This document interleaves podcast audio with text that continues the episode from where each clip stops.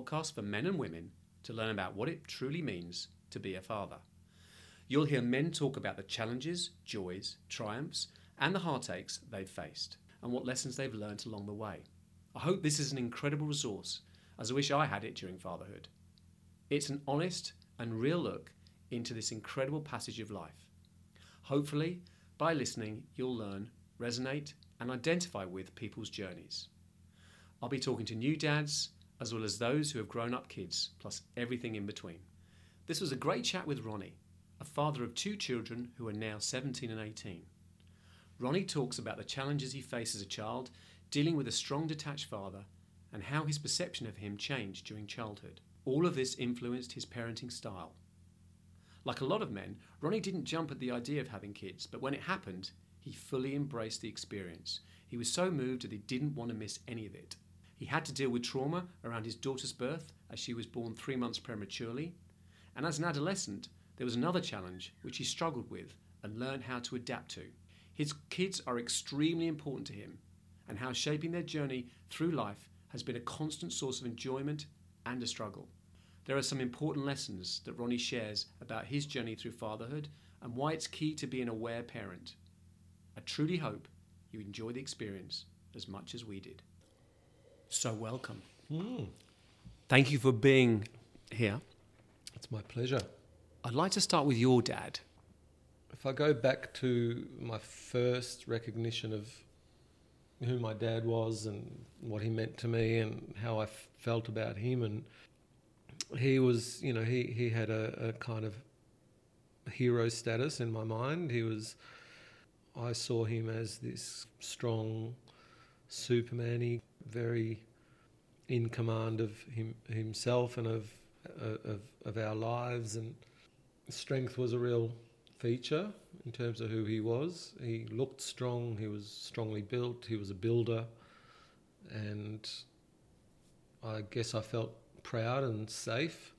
He was also a soldier. I grew up as a child in, in Israel and, and remember times where he would be away and even at war and would come back with his with his army uniform and helmet and you know return as the hero you know to to you know a, a, a real welcome. And he would put me on his shoulders and he see photos of him on he didn't ride a motorbike while once I was born but he had ridden a motorbike. And that was yeah that was who he was. He was just this this real hero. And made me feel like he could do anything. And he played the guitar and an electric guitar and he made you know he built our house and he made things. And so you know so he made me feel very proud. And and, and I guess I kind of kept that image of him. Things changed to a certain extent when we came to live in Australia when I was 11 years old he was very out of sorts in himself. He, he it took him a while to adjust to a new culture. He didn't have the language. He didn't really have, you know, networks of people, and he was always pretty much a family man anyway. And you know, wasn't there wasn't like I, I didn't know him as a social person, but shine of the the heroic sort of image that I had of him. I mean, I was already older in terms of how I saw him, but also he he had less of a, uh, a way of, I guess, sh- showing his strengths. He was he was more humbled by the n- newness of the environment and experiences that he was having, and and maybe what became more apparent in, in a culture that was a bit more foreign to him, but also one where what's coming to mind is people were more educated. I, I became aware of his absence of, of uh, I guess, a certain level of intellect or, or educational level or, or, you know, something that was, you know, that I was starting to become more aware of in terms of other people and who they were and recognizing that that, that was perhaps a, you know, an absent quality for my, in, in my father. And I didn't have any issue with it, but that was a point of difference, you know, that took some of the shine maybe away. Maybe that sounds bad. It's not really wasn't like I said, it wasn't an issue for me. But I started to become aware of him being different. So it went from being the hero who could do anything to my father's different from the other dads, and he doesn't sound like them. He doesn't do what they do. He doesn't understand my life in the way that other dads understand the lives of their sons or children. How did you know that? He just didn't have the context from within himself to engage on a deep level with the things that were going on for me because what what went on for me and the narrative around those things was largely also happening in a different in a new language. So to get close to what my experiences were meant that he needed to know the you know to be able to follow things in english you know at the level of detail. And so he didn't have access to that in the same way as my mother did. And I started to feel a divide between the life that I was living and his involvement in it. He became a more distant figure in the family. Because you didn't feel comfortable or able to go up and talk to him about stuff that was going on for you because of what you just said? Yeah, I think it just became apparent that you wouldn't he wouldn't show that kind of interest, he wouldn't show that level of awareness. Uh, he was less in touch with it, and he took on the role of being the provider who you know, and he he he would, you know, sometimes say that to us, you know, by way of a, an explanation or an apology or an excuse that he didn't know as much about what was happening in our lives because that was my mother's domain and that was something that she you know that was that there was a division of roles. There came to be a division of roles where he was responsible for certain family parts of the family wel- family's welfare, which was mainly you know the provision of income and security and housing and and then he sort of checked out a little bit. And because and I've come to learn later in life that it was partly a language barrier and partly a cultural barrier that that maybe was in the way. But as I got to know him more and I, as as I matured more I came to recognize that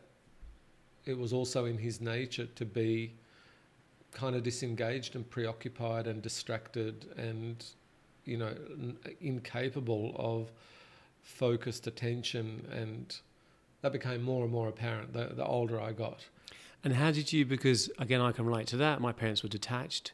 So what you're describing is a form of detachment from you in that way that he couldn't be you know. Yeah. So how did how did you deal with that? There was parts of that that were convenient you know. I as I was sort of into my adolescence, it, it was easier to have a father who was less aware of what I was doing. You know, I sort of meant that I was freer to to kind of get away with whatever I was experimenting with or discovering, or you know, just more distant, more detached father, less accountability for me, less intrusion. So there was that. I had a mother who more than made up for his emotional absence because she was very, very deeply connected. And that meant I didn't notice as much not, not having a, a father in that role. What was interesting, there, there was a real turning point in my relationship with my father because, because he sort of became that, that more distant figure in our lives the thing that he also took on as part of his role was the occasional coming from the outside to dis, you know to cross certain boundaries.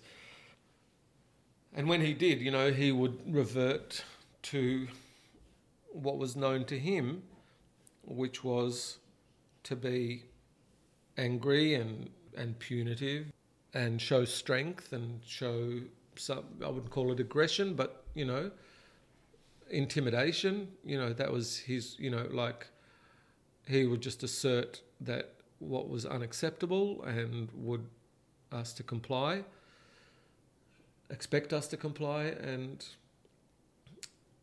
and so he would, and it would just, and I remember feeling at times that you know how, that it was just this odd thing for him to just appear out of nowhere, and you know just try and assert himself in that way. And as I got a little bit older, I remember the turning point was that he was angry with me over something. I can't remember what it was. And he was threatening to hit me, I think, which he had done periodically, uh, rarely, but occasionally. And I must have been about 15, maybe I was 16 even, I, can't, I think it's 15. And I, I closed myself into the bathroom and refused to come out. And, and that was just, for him, incomprehensible that I would challenge his authority, you know, that he demanded that I came out and faced him. And I wasn't prepared to do that because I had decided that he didn't have a right to exert his authority in that way. In any way, I felt like he was no longer entitled to, and you know, it was just clear to me in that moment that for whatever reason I wasn't going to, you know, submit to to his demands, to his authority, to his intimidation or domination of you know uh, uh, to, to that role that he represented that he no longer had a right to it and that I was a person in my own right and that he was a distant figure in my life and I was basically telling him to get fucked. If that's a way of putting it. And that was an interesting moment because I remember him eventually relinquishing the power and you know and and and comprehending that things were going to be different from that point, and that he didn't, that he couldn't just assert, you know, by way of strength, that he needed to actually know and understand me and engage with me in order to have influence over me, and that was going to be something that I don't think he was going to be able to do, but at the same time, he wasn't just going to be able to step in and tell me what to do. And you've got two brothers. Was he was he the same with your brothers as he was with you? I think because they were younger, they didn't. He, they, uh, you know, I'd sort of paved a bit of a path ahead of them of what, and and and, and actually they were they were probably easier easier going, less testy than I was in terms of how they lived their lives. You know, that there was they weren't difficult. They weren't doing anything that was dangerous or or controversial. And so I think there was less of that confrontational element in their relationships with him.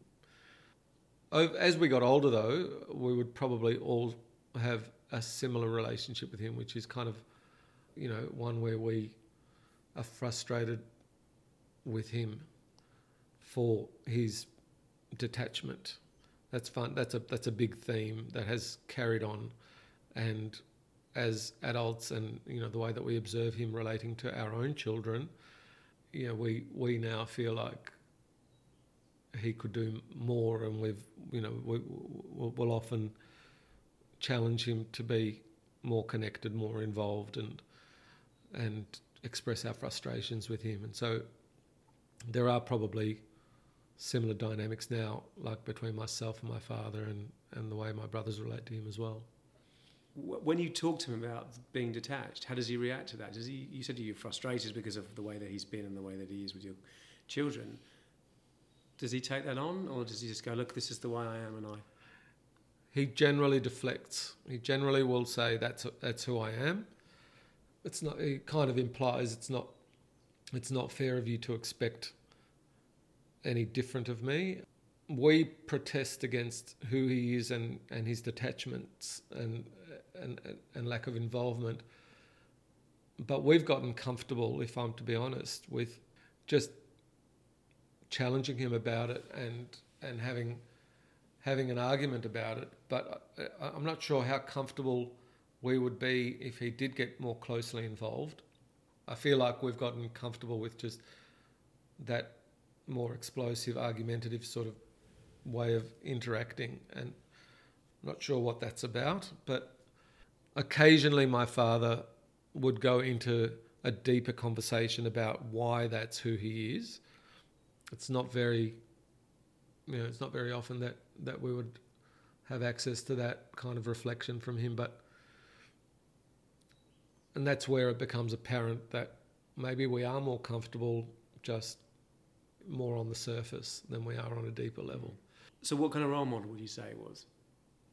He's been a role model, uh, I guess, in in some ways to us of of things that we would prefer to do differently in terms of how we relate as fathers to our own children. So the emotional connection, you know, everything that I've just said, you know, I guess that's negative modeling for us and something that we've learnt from to go the other way.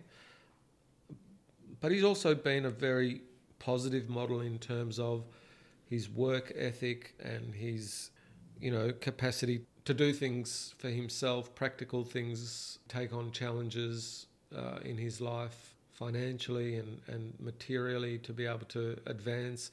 He was incredibly driven. He came from a very poor background and he was very driven to not let his circumstances dictate his lifestyle and to and to you know advance himself as as much as he could and that was that was a very clear template for us of something that he modelled, not afraid to to just roll up his sleeves and get things done.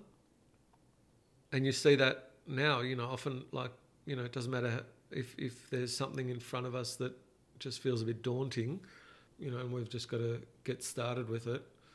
You know, you yeah, you you have my dad around and it just he just he just starts. He he doesn't sort of sit there and kind of feel daunted. He just sort of does it. So in that way, he's been a great model.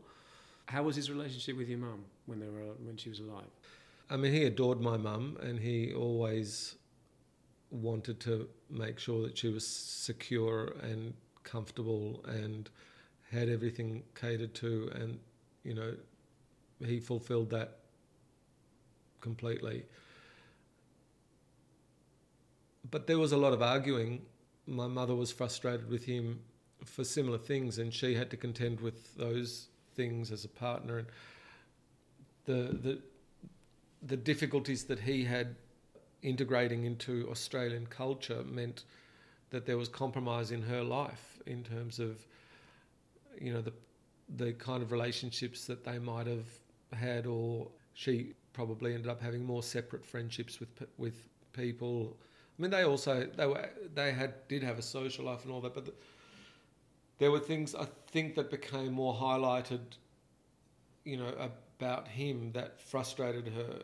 For instance, the yeah his lack of education, his struggle with the language, and my mother was the sort of person that felt that she could by taking an active role in those things, she could she could maybe assist with with him developing certain you know in those areas. So she would have tried very hard by constantly correcting his English and by encouraging him to read and by encouraging him to take an interest in things that he didn't have a natural affinity for.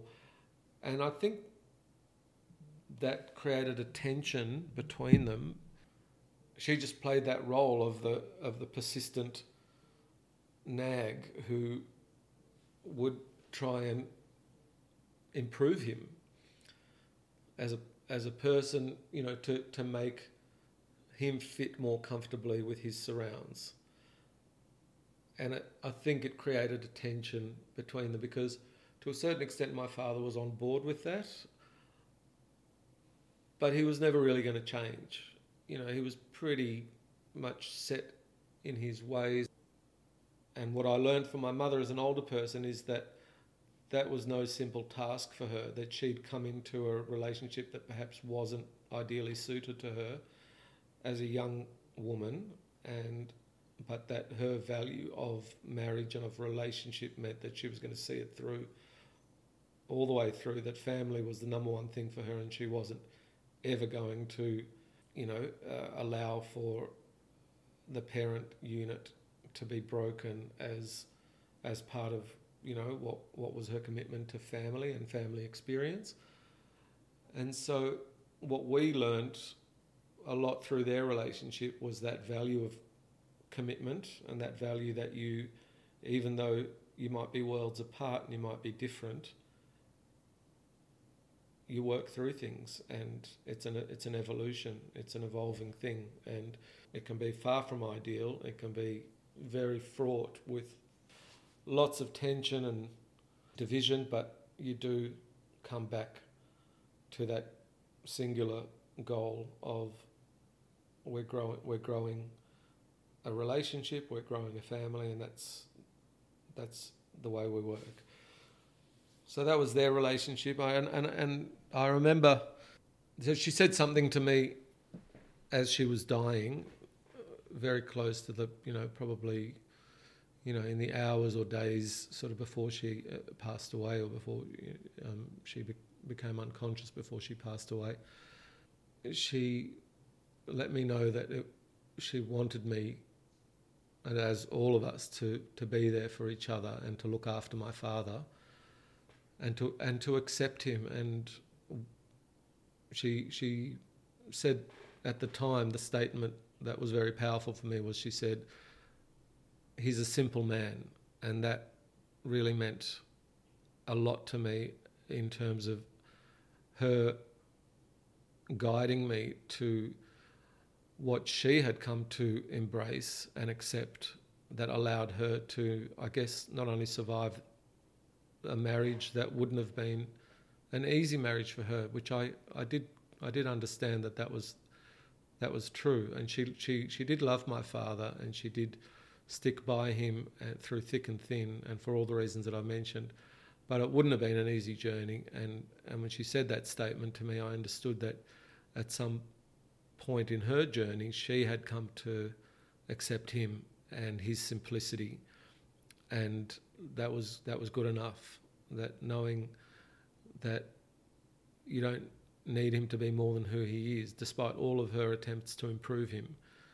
That she was basically saying to me, Ronnie, you know, he's a simple man. Just love him for who he is, and and and don't.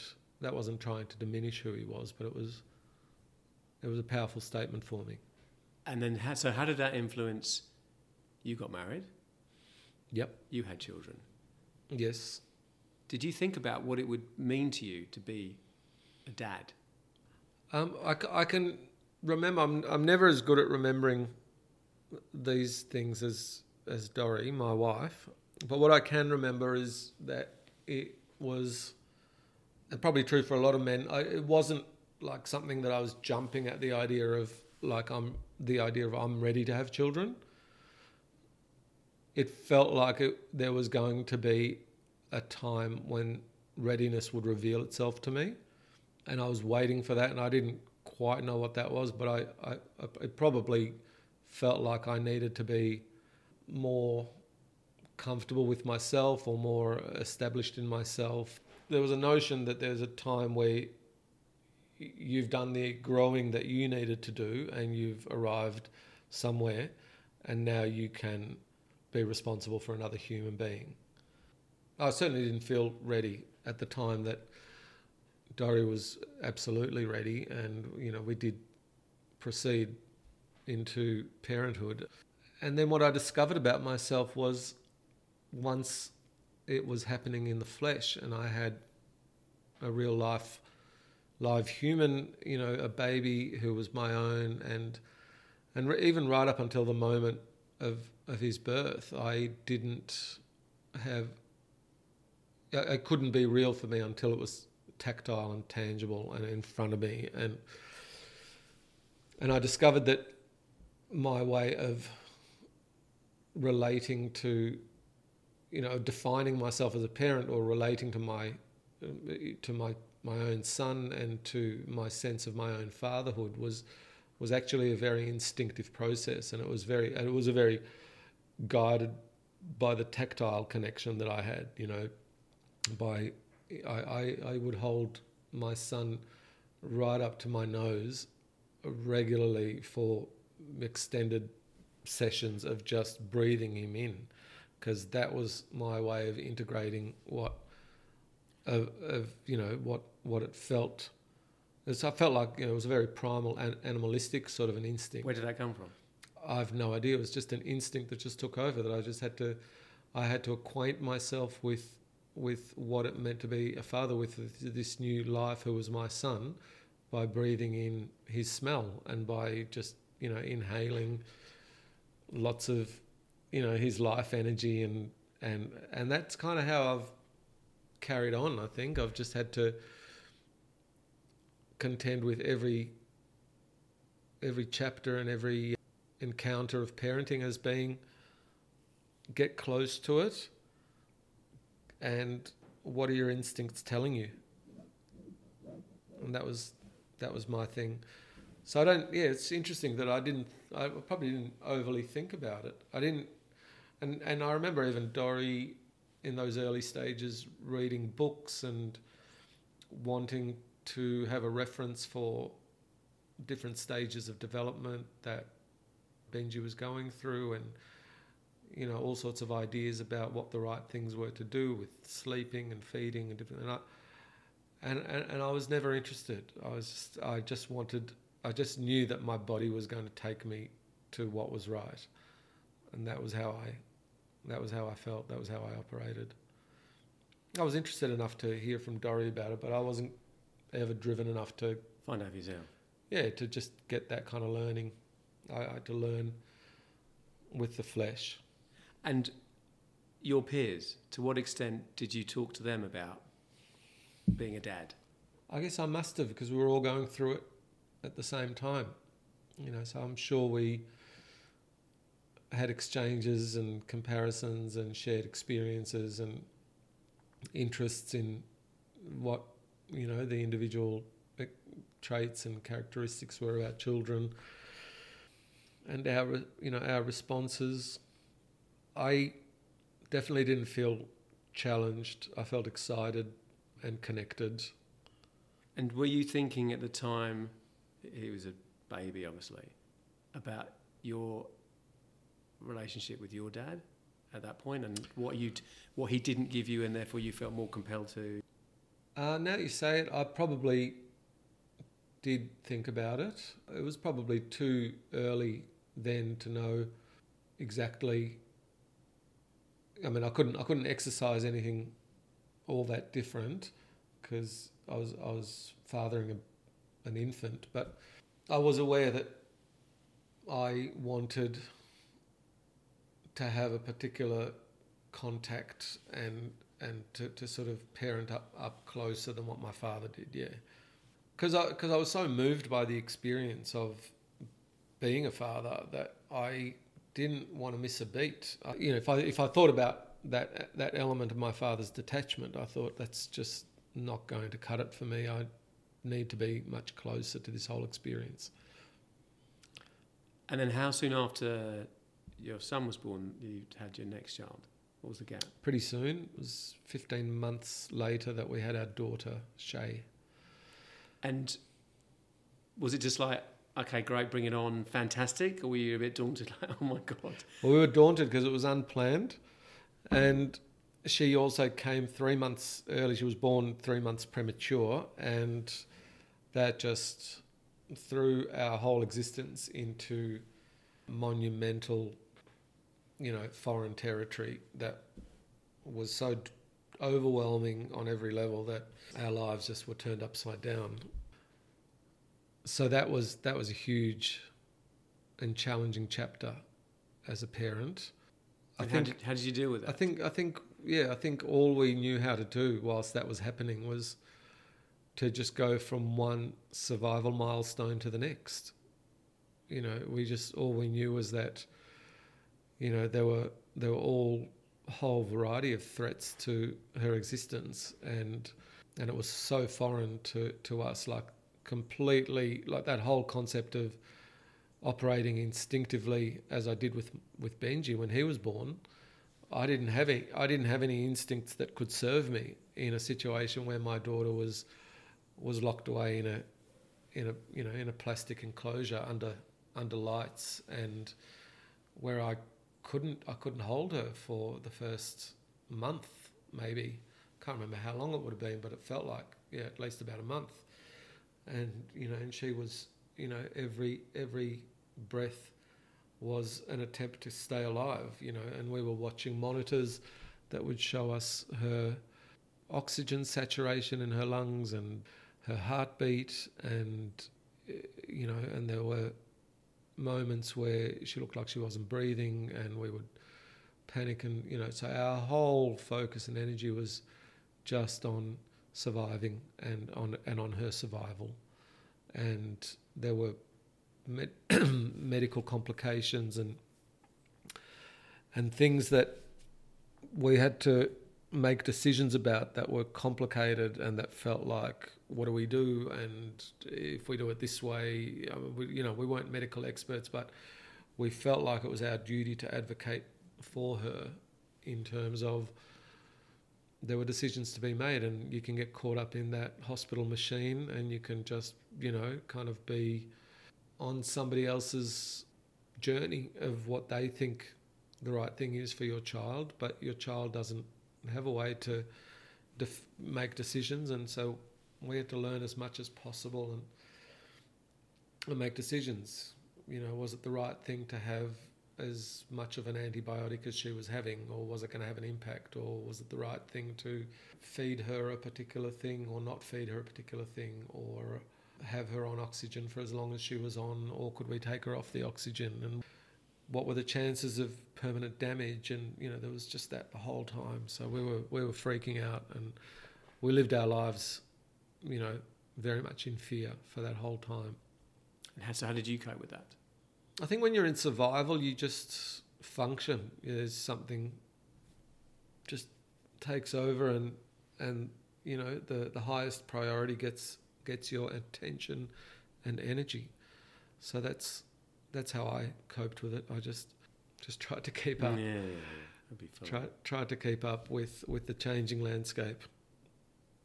And we were there for each other, and we had another. We had a son who needed our attention as well we just did. We just we just functioned the best that we could. It was hard. It was scary. There was there were moments of as things kind of settled into the new normal. We were full still processing how it all had happened and wondering whether there was a way to have, that we could have avoided it, whether there was something that we had done or that that the medical system had done wrong by us, or you know, there were just yeah, it was just happening on so many levels, and we couldn't indulge it for for too long because we just had to keep up with with the requirements in front of us. And we got through it, and we came home, and Shay, you know, was a an in, incredible fighter all the way through it and showed us, you know, just a, a, a remarkable kind of composition of resilience and robustness that she that she, you know, clearly had. So we did at the three month mark or just a bit longer come home from hospital and re- push the restart button and had a family with two children living in the hills in the Dandenongs. And that felt really special. We became less scared by then. There were other crises, even, you know, right up until the end of her hospitalisation, where she had, she had to have like a, well, she had to have a surgery went right at the start, and then she had to have another emergency surgery right at right at the end. But she recovered from that. We came home, and and yeah, we did have a yeah, it, it did feel much more normal once once we got home. We were able to just carry on with our lives. There were no there were no more medical processes to to do anymore. She was just at home. Yeah, everything turned a corner by then. What did you struggle with Mm. as they grew older? That there was something about who they were or who they were going to become that would realise their full potential and that I had a role somehow in that. So the challenge for me, as I became aware of that, as I was starting to become humans with personalities and behaviours and and strengths and weaknesses, was to kind of work that out. Like, do I stand back and watch it all unfold, or do I try and guide it? Do I try and uh, encourage them to, you know, do more of certain things, whether it was, you know, start interacting and socializing earlier or take up certain activities, develop certain skills, stimulate their interests or respond to, you know, whatever behavior challenges might have been there. So there was that awareness for me of what's the right thing to do. How did, how did you know what the right thing to do was? I guess I talked a lot with Dori, my wife, and we tried to work it out together, and we felt like, you know, we, we were aware enough people that we could come up with ideas of our own about what was right. And Dori tended to be more of the let them work it out for themselves kind of approach, and I was kind of at times felt like, well, there's, I thought there was benefit to encouraging things in a particular direction. You know, maybe if it was something that appeared was a cha- that they found challenging, maybe maybe let them sort of have some practice with facing that challenge, or don't rescue them, or give them, you know, like a bit more strength of character. You know, give them opportunity to develop strength of character. I remember one of the first things when when when they were conversational that I remember one of the first things that I felt was like a guiding principle or like you know like a, a parent thing to say in terms of like telling your children you know some code of behavior that you thought was useful to them. I remember saying to them in the back of the car I remember they would be in the back of the car and i, I was driving and, I, and i'd say i remember saying that i said there's three important lessons. You can't always get what you want. The second lesson was all good things come to an end. And the third lesson was I honestly can't remember, but there was a third one. But I just remember those first two. And I don't know, I, I, I don't know. I mean, there must have been a context for it. There must have been a trigger where they were having a reaction because you know something wasn't happening the way they expected it to, or uh, and and and I thought it was important for them to kind of just get a grip understand that you know things don't always go your way, and from an early age, you can't always get what you want. And even if you're, you know, like things are good and they're all fun and everything's great, it comes to an end. I don't know. That was a, that was a thing for me. So, what guided me? I wanted them to be. I wanted them to be self-sufficient, self-contained, self-content, and ready for the world and all of its surprises and challenges. that was kind of what I wanted. So that that's that probably was the start of it, and then the feeling that you know I I might have had a role in either exposing them to more of that kind of challenge or lessons and give them a bit more practice with it. I mean, I would do things like if they were having an argument and one of them hit the other, then I would actually you know, sort of stop the car if they were in the car, or and and I would I would ask the person who'd hit the child who'd hit the other child to stand and allow themselves to be hit. Right, so that they had an experience of what that what that felt like. So I remember I remember feeling like, you know, it wasn't about making the world a cushy place. That was part of my thing. Where did okay? So where does that come from? Where does it come from? So it it comes from at some point in my adult uh, sort of process of self realization, thinking that I hadn't developed a tough enough skin. And and that's probably where it came from, because because I remember I remember at one point saying to my mother because I I started to become aware of certain sensitivities later in my adult life and struggling with those sensitivities and thinking, fuck, how come I, you know, how come I, like this, this was never an issue, but like all of a sudden you know, things are affecting me in the world and in my interactions with people that, that are starting to feel a bit harsher than what they used to. And part of the explanation that I had for myself was that I had an overly loving, overly accepting, overly approving mother in particular, because she was the more involved parent, and that that had not prepared me for the world in the best possible way. That it had kind of it, it had overly represented and overly templated an expectation for me to be loved in the world or to be considered in the world or to be you know that the world was going to kind of care for me the way that my mother had so yeah so i think if you ask where did it come from maybe that's where it came from back to you know what what what i was hoping to engender in my own children, it, it would have been that, okay, no, like get a tough skin, get out there into the world and be prepared for it. But uh, so, but what you're saying is you're projecting, which we all do this, our experiences onto our children. Now, they may have been tough kids. That was your experience of what happened to you because your mother was like that for you. Doesn't necessarily mean that they would have eh, been 100%. like you. 100%. So if you look back on it now, would you go, oh, I can't believe I did that? Yeah, of or, course. Yeah, okay.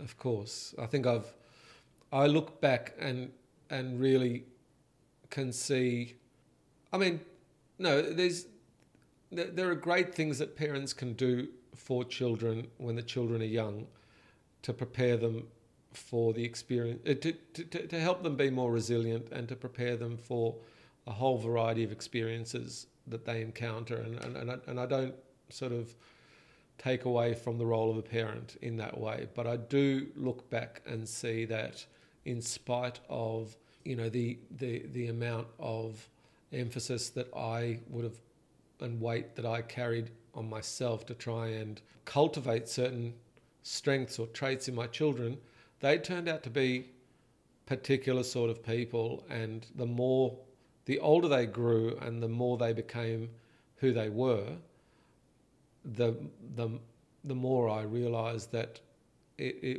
it all happened in spite of me, in spite of anything that that I you know might have done. I mean, and and, and I yeah, I think now you know that give your children a, a sort of comfortable enough home and provide to their basic needs and love them and give them a shelter and give them food and be interested in them and find out who they are and let them just blossom, let them flower.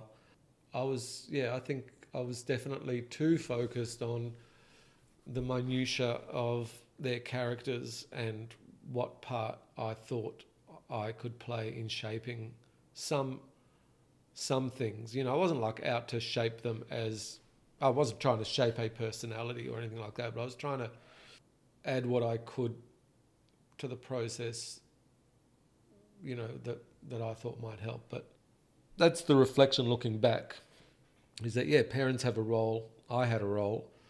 Um, I had less of a role than I probably thought I had at the time.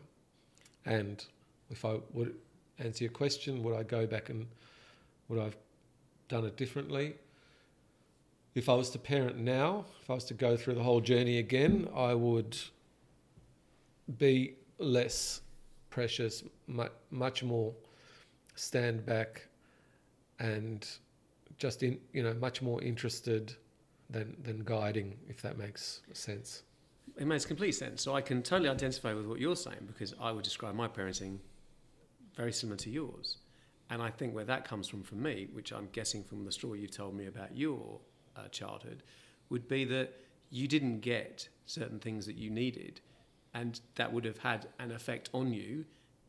Unhappy, I don't know the emotions, I'm not you, but you don't want, I would imagine, because I didn't want my children to feel the same way that I did. So I'd be there for them and do everything that I could to help them be the best version of them they possibly could be. And they are, I'm saying that like it's past tense, I've still got three children. And I think that comes from what I've just said. And I don't know whether that feels like that would make sense given the story you've told about your dad and being detached and Therefore, you how you that would have felt for you, even though your mum was very attached and very connected and there for you. That Which- you played out what happened to you in a negative way, Yeah, definitely. and try to make that be a positive for your children. you- Definitely, yeah. No, I would. I can see it. Like, it wasn't as conscious, you know, without you drawing my attention to it.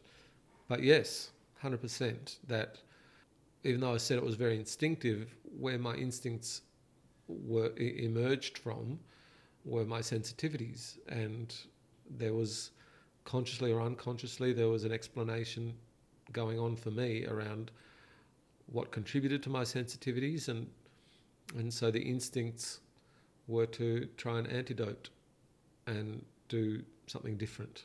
Yeah, definitely. Yeah, I can because it's the hurt. You feel the hurt, so you feel that, you and you know that's that Mm. felt awful for me. Like I'm, Mm. I can't speak for you. I wouldn't want someone else to feel that. So they're my children, so I'd want to Yeah, do whatever I could to avoid that. I just wanted to refine, you know, what I thought I could, and through the excitement that I felt in that journey of parenting, do it well. Mhm. How able are you? Were you? I'm talking about when they were younger, to show your feelings. Could, were you? Did you find it easily to um, display your emotions? Definitely, when you say to show my struggles, to show my emotions by way of being ex- expressive of what was happening in the moment, that that definitely, you know, whether it was, you know, having a reaction or having my own version of a tantrum or whatever it is, that was kind of real for me in the moment. Yeah, which did that mean that I was, you know, at, at times hypocritical? Yes, and you know, not not the you know, do as I say, not as I do, whatever it was. You know that there was plen- plenty of that, and I didn't make any excuses for it, but I did feel that it helped my children see me as as more of a, a real person. I didn't I didn't think that was a bad thing, and, and, and I and I came to to learn that my children, as as they got older, where they could comment on my behaviour, would let me know whether I whether they thought that I was being unreasonable or that, that, that I was dealing with something that was my own stuff rather than them and to, to shift my attention. They were very good. I mean, they were children, two psychologists, so they, they had the language for, you know, what, what, uh, uh, for how to challenge us on and, and hold us to account.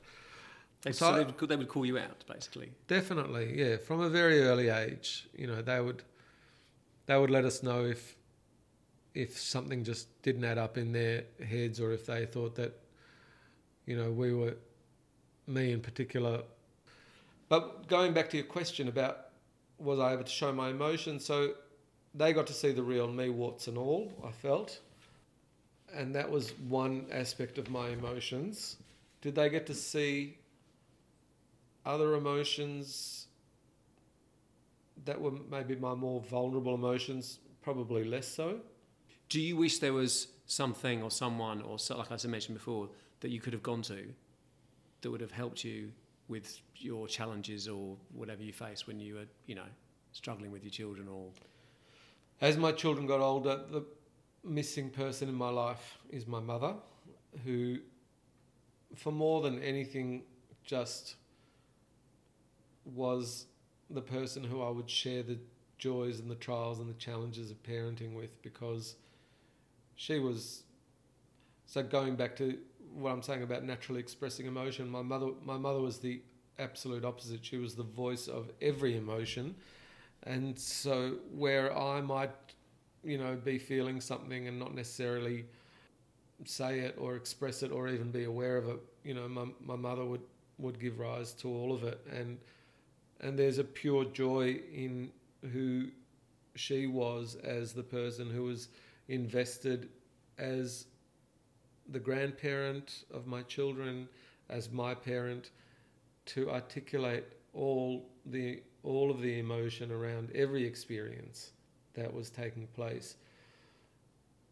And a guide, and an incredible guide to me. So yeah, of course there would have been times where I was questioning myself and my responses. And even though I felt like it was very instinctive, and even though, you know, I had particular directions that I went in, there were situations where my children were facing challenge or had particular struggles of their own that I would have absolutely loved my mother to be there for and to and to to share in the experience to to step in there with me and to give me guidance and yeah so this was during my children's adolescence and and and that that's been a huge gap huge hole how challenging has it been to be a parent of children who are teenagers, adults now, compared to younger kids?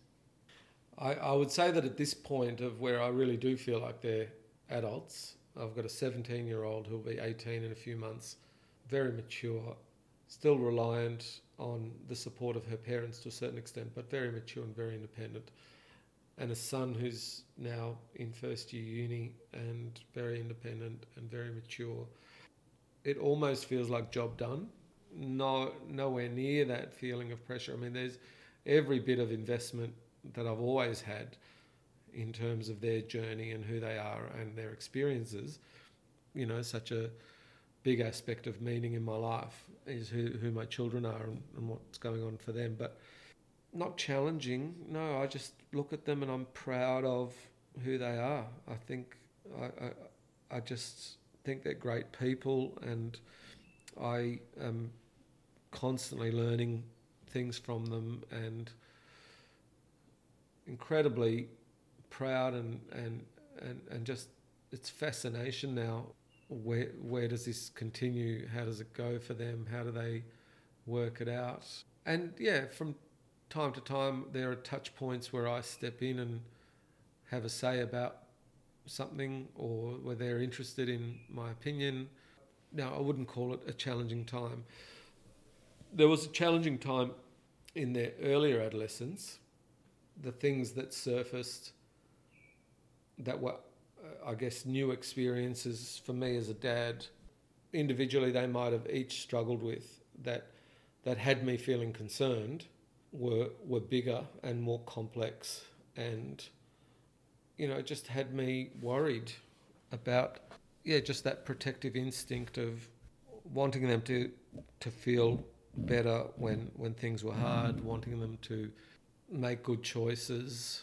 Uh, the second part of that was not me, you know, so their their problems were more difficult, were more complex, and they and they felt harder for me to to observe from it from an outside point. But also, I felt maybe there were times where I there was less that I could do, or there were times where my children were pushing against my involvement or my my contribution to whatever that challenge was. I always felt that no matter what came up, that if if I had that feeling of close connection and if I was allowed to have that, if there was the openness of communication, that nothing was insurmountable. We were going, we were going to get through it. We were going to find ways forward, and yeah, it was it, the hardest thing for me was that there were there was definitely a period where a wall was put up, and when that wall went up, and it was particularly with my daughter, my son was always to a degree much less accessible, much less reflective, much more inclined to work through things on his own and not all that expressive of you know there, there would be a build up of you know if he was dealing with struggles he would it would all sort of build up inside him and and every now and then you'd get to see that something was up or wasn't right and and it was and he and he didn't have the natural inclination to want to process it in too much detail he just would sort of feel it, get through it, and and, and move forward. And and it tended to be temporary, and and he kind of got busy with different things. And there were other things that we felt a little bit concerned about for him, which all turned out to be, oh, you know, all okay. Nothing, you know, as as he's grown older, none, none of what we thought um, eventuated. But for my daughter, it had gone from there being a very close and open communication to where the wall went up. And when the wall went up, and there was a particular period of her clearly needing to just and she looked like she was struggling and she looked like she was having a really difficult time and and she was pushing us away. And at the at, at the real peak of that there were just awful feelings for me of I guess going back to that story of my father standing outside the bathroom door. Just complete lack of control complete help, helplessness how do I have I mean in, in that example of my father, he was trying to assert a particular sort of dominance, but you know, he just couldn't get past the clear wall that went up there. It was a physical barrier that I put up in front of him. With my daughter, it was it was a an emotional barrier, but there was a real feeling of helpless, helplessness for me, and and I saw the potential for all sorts of pitfalls and and for you know for, if she was going to tackle things in her own way that that things could have gone terribly wrong and I could see slippery slopes and and things just going terribly badly for her. And, and, and I became really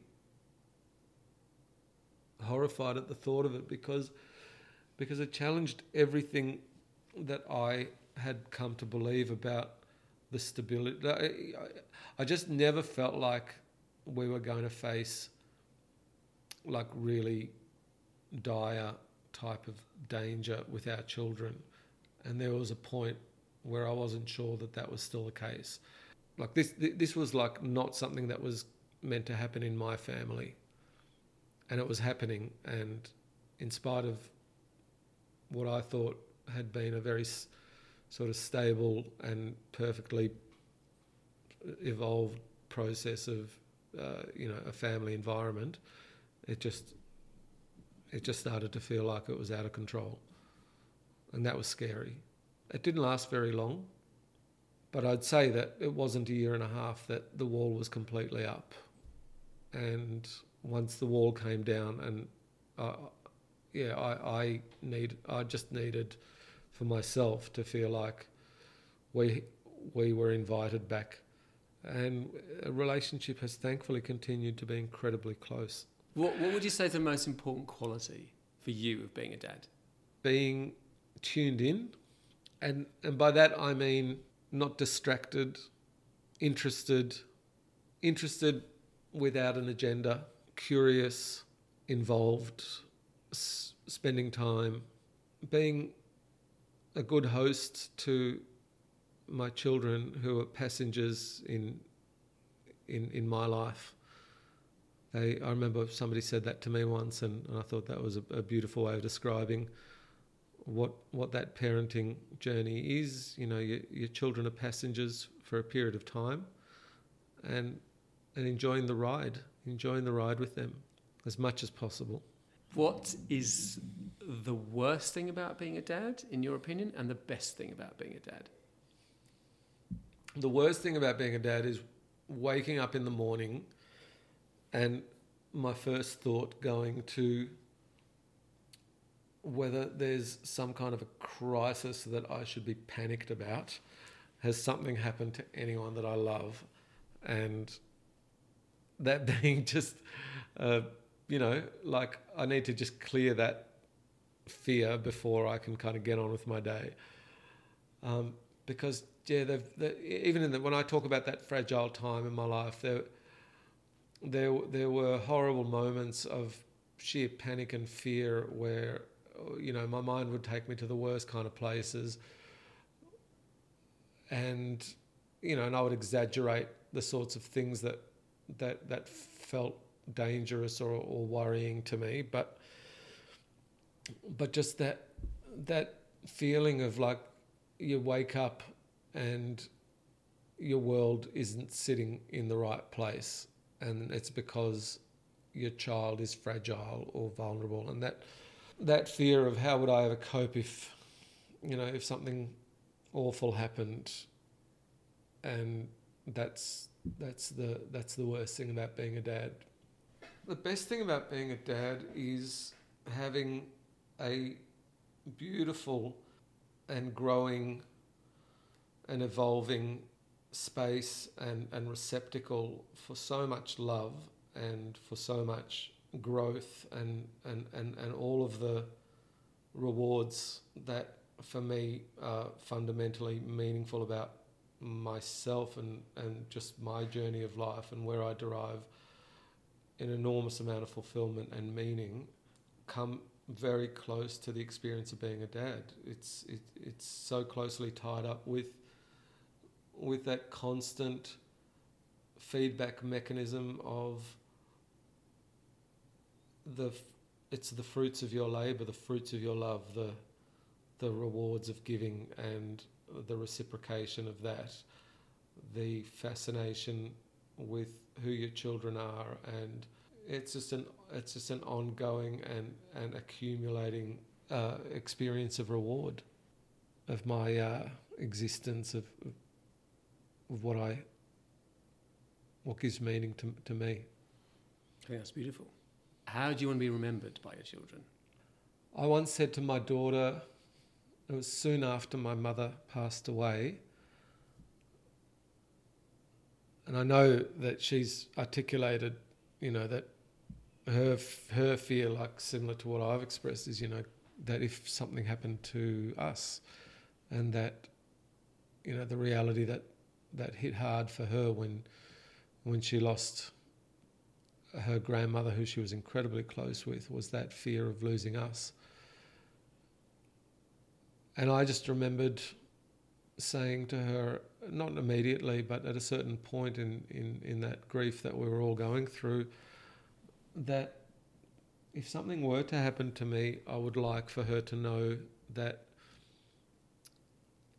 everything, whatever part I've played in her growth as an individual, has been enough to, apart from, you know, not to take away from anything that she's developed for herself in terms of her character and her, her, you know, ability to cope in the world but just, just I just said to her, I hope, I hope I've given you enough that if something were to happen to me, that you've you've got everything that I had to give. I've shared with you everything that I know about myself and about what what's important, what's self, you know, what what what what would serve you as an individual to to live your life comfortably and and that's how I'd want to be remembered. I'd want to be remembered as what, what not not as the person who gave my children what they needed, but I'd want them to remember the things just like I do about my mother and about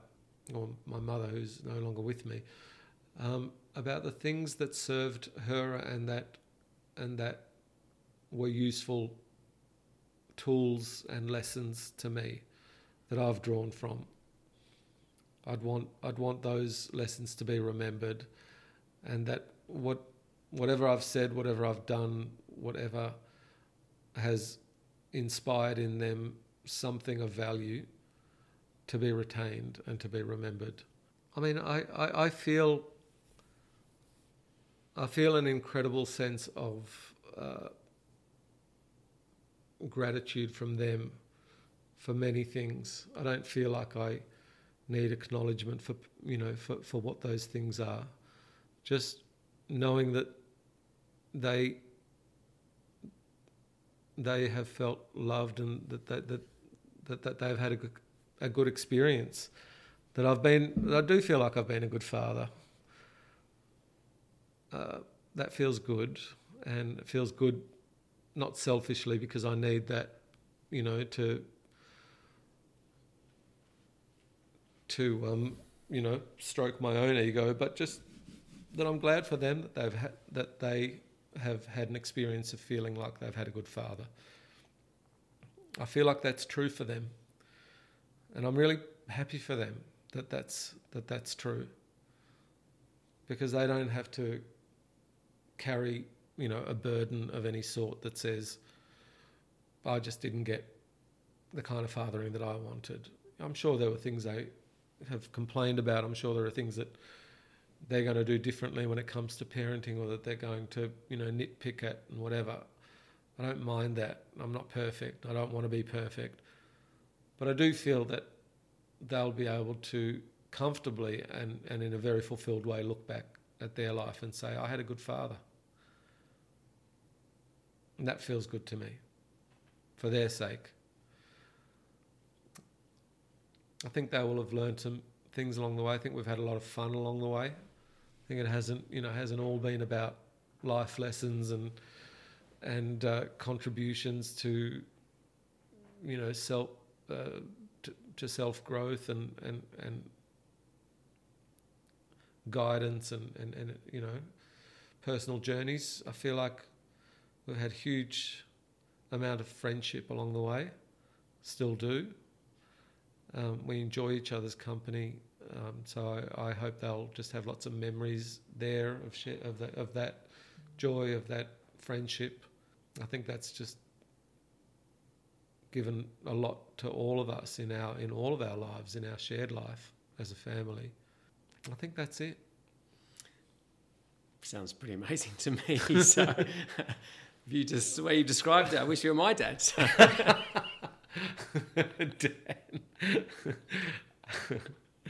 That was great. That really was great. That was from the heart. That was. Do you know what I mean? That was beautiful. It was. You I felt bring, your you, what you you meant. All of that. You can bring over the adoption papers any time, and I will sign them with.